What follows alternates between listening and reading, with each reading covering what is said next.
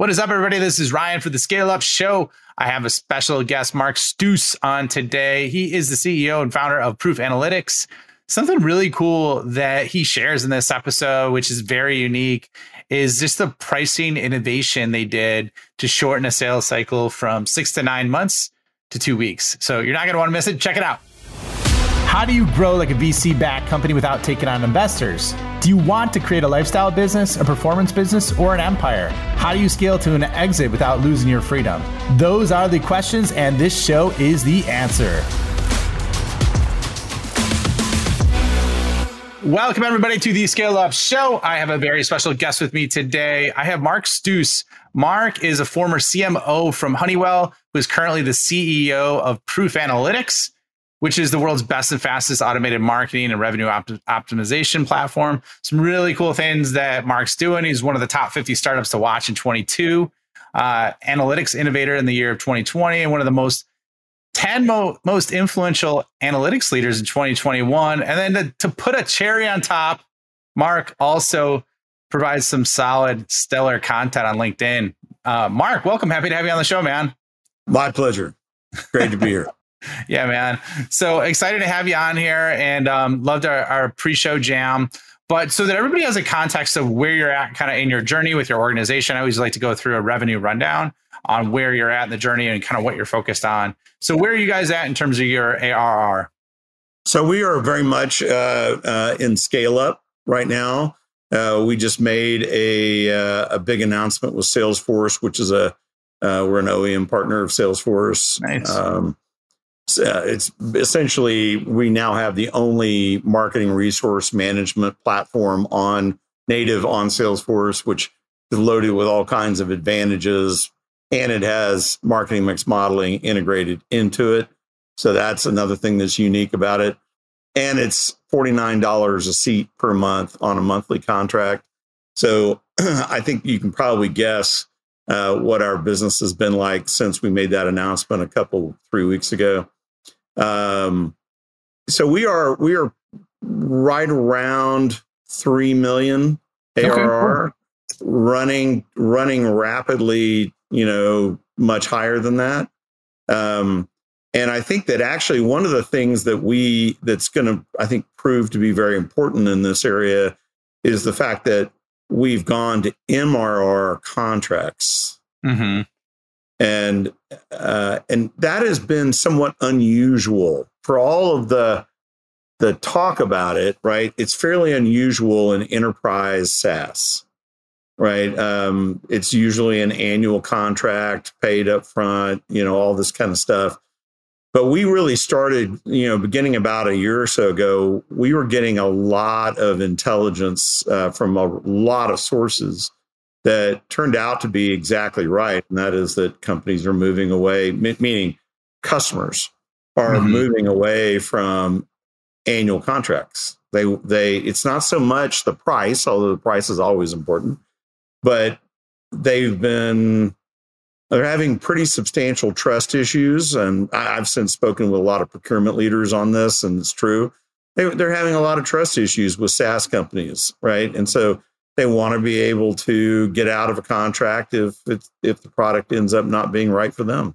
So okay. this is something that's going to impact uh, our ARR from from our internal point of view because I think that we're we're already seeing, for example, deal velocity it just improving dramatically. You know, we're we're uh, instead of it taking six months to close, we're closing in like two weeks. Wow. Okay. So we are definitely going to dig into that later. I think that's an awesome point and great call out on that. Um, so let's finish going through the rundown and then I want to dig into that uh, after we give a little bit of background on your story. So you bet. that kind of is a perfect segue into like what's your go to market strategy in terms of revenue creation? Uh, do you have direct sales force? Is it predominantly marketing, product led? You know, what's your what's your go to number one lever for that?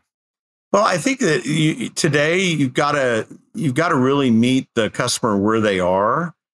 Um, you know, we've all read the stuff for ages uh, that customers want a lot of transparency around pricing. They want to be able to read all about you and all that kind of stuff uh, before they really talk to you.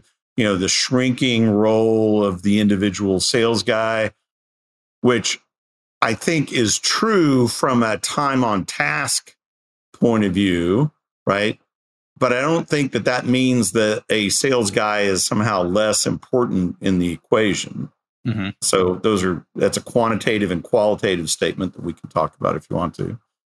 But I think that that uh, for us, right, we're actually, you know, a, a shorthand answer to this question would be HubSpot, right? If you look at HubSpot, probably 70% of their revenue uh, comes from uh, essentially digital engagement, right? Um, people are buying small initial licenses online and then growing that out. Um, 30% is more traditional enterprise B2B sales. Um, I don't think that that mix has changed very much for HubSpot uh, in quite a few years now.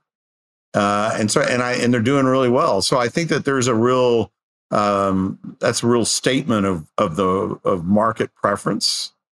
Um, so for us, right, it's, we do a lot. So our, our, um, our ICP is extremely narrow, right? We are looking to essentially exclude uh, people as customers, right? Um, we want them to almost self exclude uh, many times.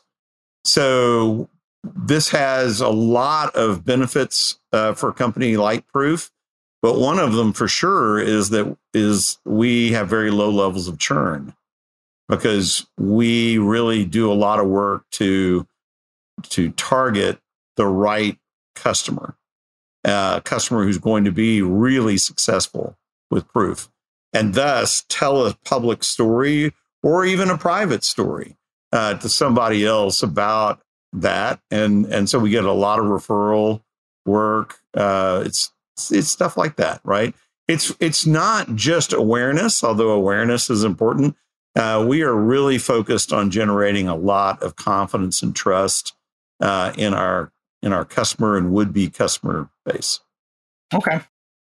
And have you systemized referrals at all? in your organization? Uh, yeah, I mean, because we actually use uh, they all the referrals tend to go through customer success. Mm-hmm. We have just found that to be a real natural pathway. Um, and so customer success feeds those back into the sales team. Um, but also because of the way that we currently sell, you know, uh, for example, through the Salesforce App Exchange, things like that. In many cases the the referral is just going straight to app exchange and saying yeah i, I uh, i'll do some research on it and then they'll say i want to buy. And so it's there's not really uh, a sales role in that kind of situation a lot of times okay excellent ma'am.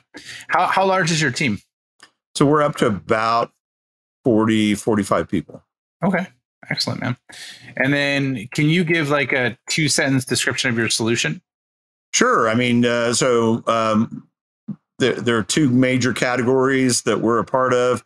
One is the marketing resource management, which is essentially the single source of truth for marketers. It's an ERP, a mini ERP. We compete with people like Aprimo and Allocadia and folks like that uh, in that space. We're also um, renowned, I think, would not be an overstatement at all, uh, in the area of marketing mix modeling, ha- having been the first to really seriously automate it and make it very, very cost effective. So historically, you know, we compete against Neustar and Nielsen and analytic partners and companies like that where a couple of models could cost you $3 million a year. Um, and, uh, you know, and this, and they're recalculated every six to 12 months. Um, we are like a very small fraction of that. Uh, I mean, just think about the, the cost levels that I was talking about per seat. Um, it's a very, it's a, it's a minuscule amount in comparison to that. And yet we are delivering a far better uh, outcome for customers because they get rapid recalc. They can have way more models. Uh, they can scale their models globally across all markets that they're mm-hmm. in without spending many millions of dollars to do it. Um, okay. So yeah, that's that's kind of it. That's kind of it. That's what we're known for. And then we integrated the two, right? So now we have one big offering. I mean, you can buy them separately, but uh, we have one big offering. Okay, excellent. And then are you bootstrapped or funded? So we are both, right? Uh, from the standpoint that we have no VC, uh, but we have raised very small amounts of money. That meaning around four million, uh, mainly from family offices. Um, and so that was mainly uh, that's mainly about building out the software. Um, in terms of everything else, it's been bootstrapped. Okay, excellent, man. And our customer base is folks like Johnson Controls, Bayer, Samsung, companies like that, all the way down into kind of the the mid market. Yep. Okay, so enterprise plus mid market. Uh, so that's a good backdrop, and and so that weaves directly into you know kind of what you mentioned when we went through your go to market was you know why did you shift to an MRR model versus an ARR model, I guess you say with your contracts. And like you said, you saw the data, it shrunk it from six months to two weeks, and you have low churn. So walk us through that. Walk us through that because I think that's that's really interesting that that's the approach you took.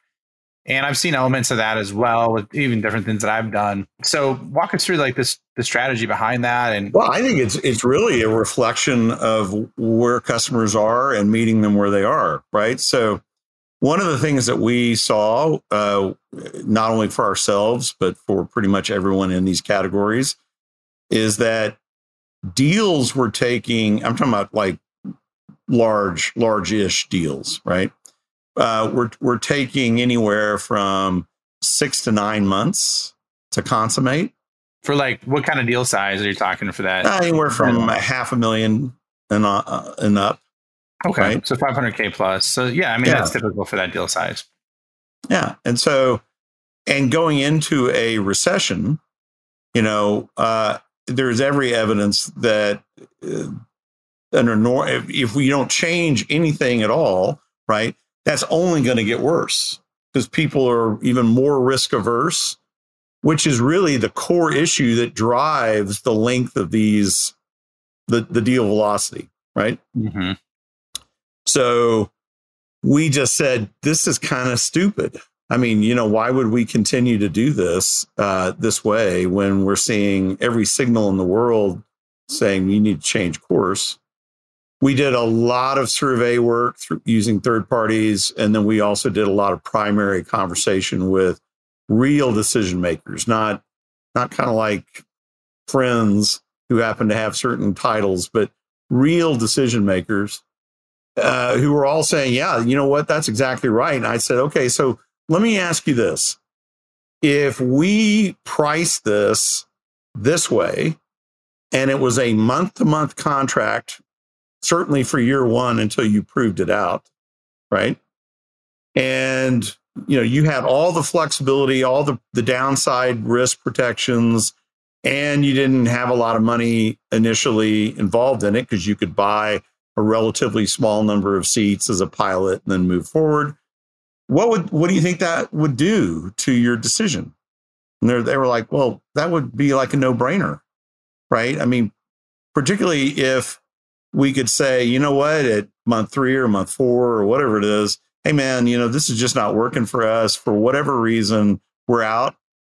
Uh, that's that's their number one thing because they've been oversold to by so many SaaS companies for so many years that they're just rubbed raw on this issue, yeah. right? And so I think that ARR is is a is something that's going to be particularly if this economic challenge that we're looking at, if that sticks around for any length of time, I think you're gonna you're gonna see ARR becoming harder and harder and harder to justify.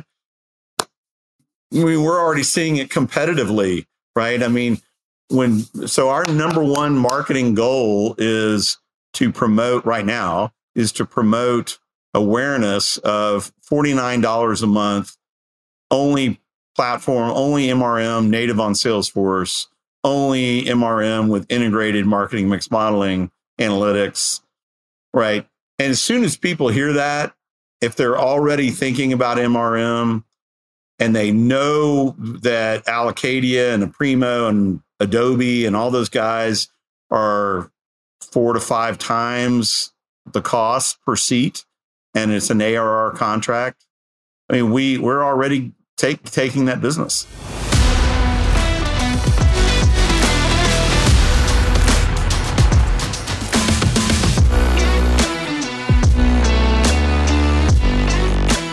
Hello, this is Ryan here. Real quick, if you are enjoying this episode, please hit the subscribe button and leave a comment or review. If you want more help or just want to learn more about what the top SaaS CEOs and founders are doing, check out my website at www.ryanstaley.io. Join my newsletter, check out other free content resources I have there, and let me know if you want to scale your business. Now, back to the episode.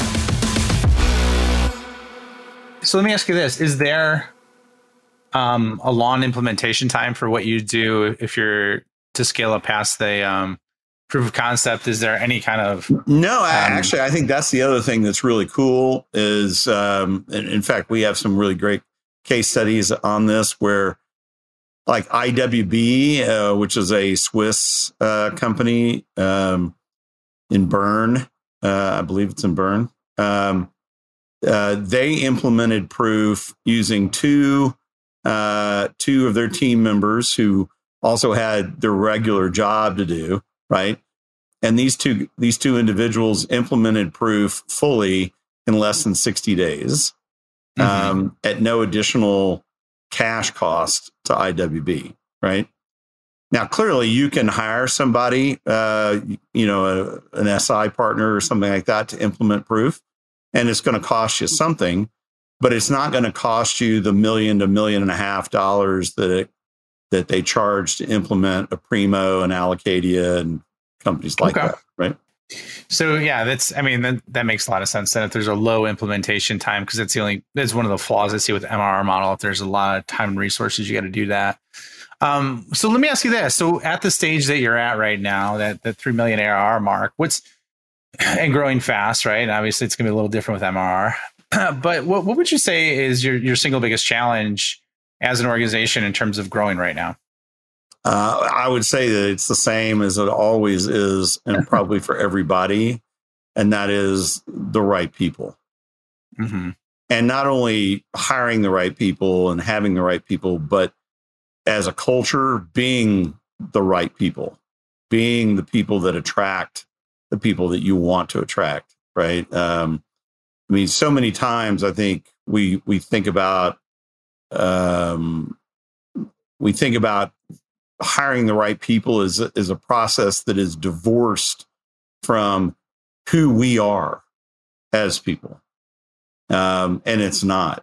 And so, you know, one of the things that we we're on the warpath against uh, at, at, Proof. I mean, clearly friction is one of them. Uh, if it's not uh, something that you're uh, on the warpath against uh, with your, you know, friction in your customer experience and all that kind of stuff, you should be. But also, I think you know we are very much on the warpath against expediency, which can be tough because sometimes you know you feel like you have to be expedient uh, in the way that you solve a problem. But expediency means i'm going to solve the problem and i'm going to set my value system aside temporarily in order to do this. And that is that is not a that's not sustainable. That's a really highly corrosive thing. Um, and so we we were always you know, because the natural human tendency is to be expedient. Right. I mean, let's just be honest and say that that's the human impulse, right? So this this takes a lot of people being willing to hold each other accountable when they see someone leaning in that direction to say, hey, hey, hey, let's, you know, let's not be expedient here. What's the what's the actual what's the decision we can make that's fully aligned with our values? That's uh that's really important. I, yeah. I also think that, you know, and and this is a tough message because it always is a tough message, but you got to hire slow and you got to you got to terminate quickly, right? Um, things are you know are never if they're not good in week one, week two, week three, they are not going to get substantially better. They're just not. If you're talking about somebody who's struggling because of a lack of experience, that's very costly in a startup. You you can't really a startup is it's hard to teach people like eh, who are standing on the first rung a lot uh, of what you need in a startup because they don't even know where to look a lot of times. So you probably shouldn't even hire those kinds of people in a startup. Mm-hmm. Um, if they are more senior, it's usually a behavior issue, and that's you're not going to change that person's spots. So either way, I think you have to. I mean, every mistake that I've ever made, uh, in this area, it's been because I waited too long. Okay, that's good. That's good feedback. What What would you say is the the the thing that you see is like your single best growth strategy that you're leveraging right now to grow the business? Uh, what besides the MRR piece that we just mentioned, like what's what's your best strategy that you're leveraging that's working really really well right now, particularly in the enterprise space, in the mid market plus? Well, I think that, you know, the the the way I would answer that question is to say that for the last say 3 or 4 years we've done a lot of work on organic uh, brand reputation, right? So when we started to become more demand oriented, and this is what I really mean by that is not a lot of marketing automation, but this whole scheme around better pricing, better terms, all that kind of stuff, right? Um, that that really pushed the accelerator down uh, in ways that had we not done all the brand and reputation work ahead of time, might it might not be so effective. There were a lot of people who who have really come to trust us and what we say on LinkedIn and stuff like that. They follow us really closely. But, you know, last year, there, I mean, they would not have been able to afford proof, right? I mean, even though we have always been cheaper than the alternatives, we were not cheap. And one of the things that was really awesome when we when we met with Salesforce and we showed them all this data and kind of talked to them about where we wanted to go with pricing um, you know they they got really involved in that and uh, they are part of the reason why we can do this right uh, the way we're doing it so i i think it it really is um, both and well what so let's go a little bit deeper so uh, when you said because of the brand work you did over the past three to four years what what did you do? Like what brand work did you do specifically? And like, can you break it down into a framework? Yeah, so I mean, LinkedIn. LinkedIn. I mean, I mean, LinkedIn was our number one channel by far, right? And we just really we we created a lot of original content that people valued a lot. We had a strong point of view um, that was over time proven to be correct um, and other things happen. For example, the diminution of third party data um, by Apple and, and uh, Google and others that just so completely gutted multi touch attribution, which was already a flawed approach, but now it become a flawed, unsustainable approach. And so people were kind of like, oh crap, you know, what do I do now? And so they started really listening. Um, around marketing mix modeling in particular, right? And so the now the ability to kind of offer them the turnkey piece is something that they're all primed and ready for, right? And the fact that they can afford it now easily without any pain and suffering, right? Is uh, is also a, a big part of this. Excellent, man. Well, Mark, we're we're just about up on time. So can you let people know where they could find you, where they could find out more about Proof, and then we'll take it from there and we'll wrap it up. Sure. I mean, I am um, very very easy to find on LinkedIn. Um, that's probably a super easy way to to reach me. Um, also on Twitter, it's Mark Stouse, all one word. Um, email, not so not so hot. So I wouldn't I would not go I would not suggest that path.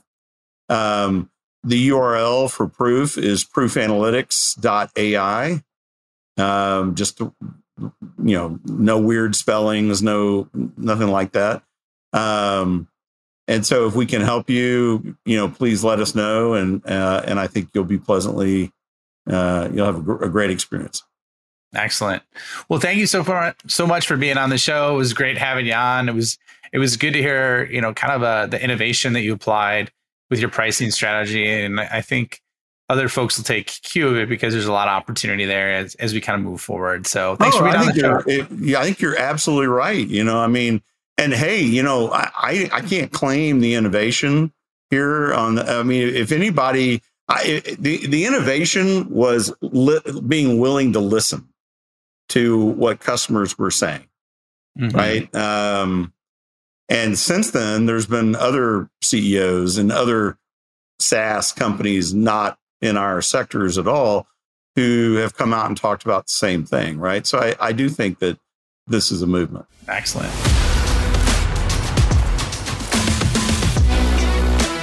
Thank you for checking out the Scale Up Show.